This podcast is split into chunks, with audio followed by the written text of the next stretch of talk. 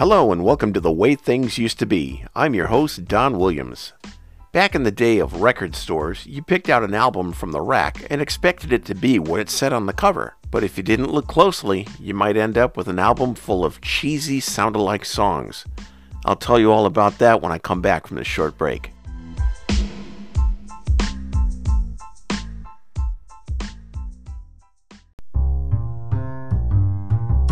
It's fun to watch a live band, whether you're at a park on a sunny afternoon enjoying a free concert, at your favorite club, or kids in a garage band butchering someone's number one hit song. There's something about the music that comes alive when you actually see the musicians performing. If it's a local band, they might have a few of their own original tunes, but mostly they cover popular songs by other artists. Sometimes bands do a great job covering someone else's songs, and other times, well, you just want to walk away. Cover songs are fine in a live setting, but I wouldn't intentionally go out and buy a record or a tape of a band playing them. Album covers could be deceiving as well. For example, one time I was flipping through records at a thrift store when I saw an album that said Simon and Garfunkel's Greatest Hits. I thought, wow, all of those songs they made popular on one record. Cool. Well, not so cool. Looking at the bottom cover, I believe it said something to the tune of instrumental performance in piano and flute. Wow, I guess I'd rather hear the sound of silence than to have to endure a piano and flute rendition. Another cheesy sound-alike album that I actually bought was called Disco Gold. It had the popular disco songs of the day, like Best Disco in Town, Hotline, Dazz, You Make Me Feel Like Dancing, and so on. Then, in small print toward the bottom, it said All Music by a band called Dimensional Sound, not the original artists. You can't fault me for that. After all, I was only nine years old. I fell for it hook, line, and sinker. I didn't know the difference between the real band and a cover band.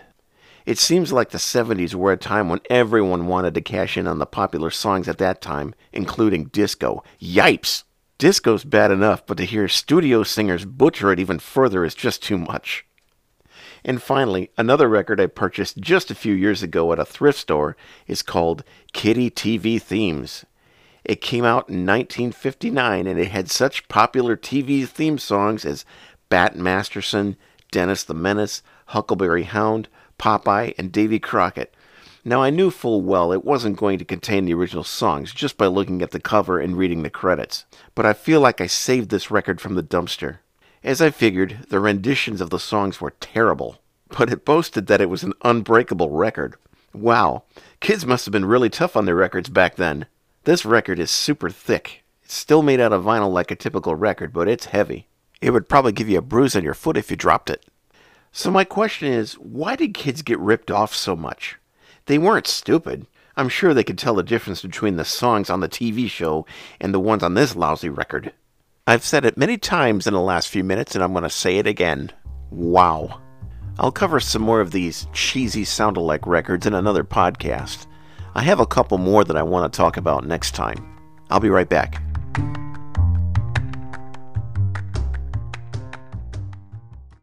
So, in this segment, I'm going to play for you a spoof commercial that I put together using a cheesy sound alike record.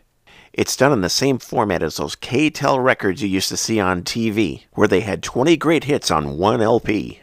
Check it out. Homestead Records presents Dancing Queen, a new blockbuster LP. 20 hit songs, but not the original stars. A band that sounds like ABBA.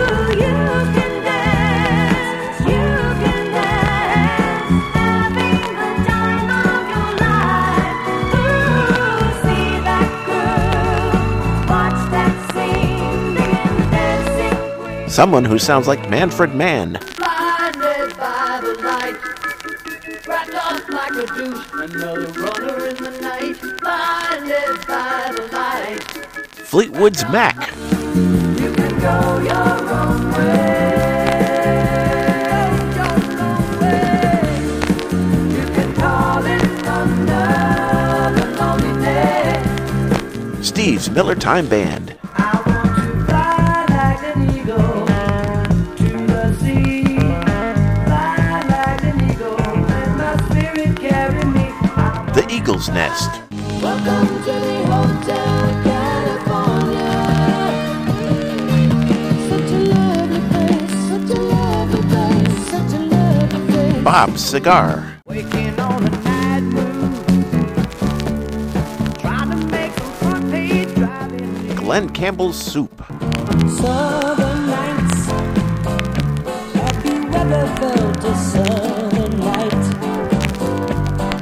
13 more nauseating sound alikes.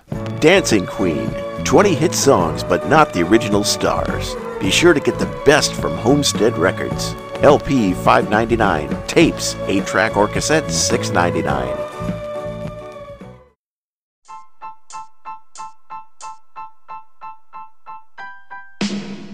Thanks for skipping around these cheesy records with me on the way things used to be. I hope you got a good laugh out of that. You can now financially support this podcast by making a small donation. Just click on the link. It's not necessary, but it's greatly appreciated. And as always, have a great week, God bless, and we'll talk to you next week on The Way Things Used to Be.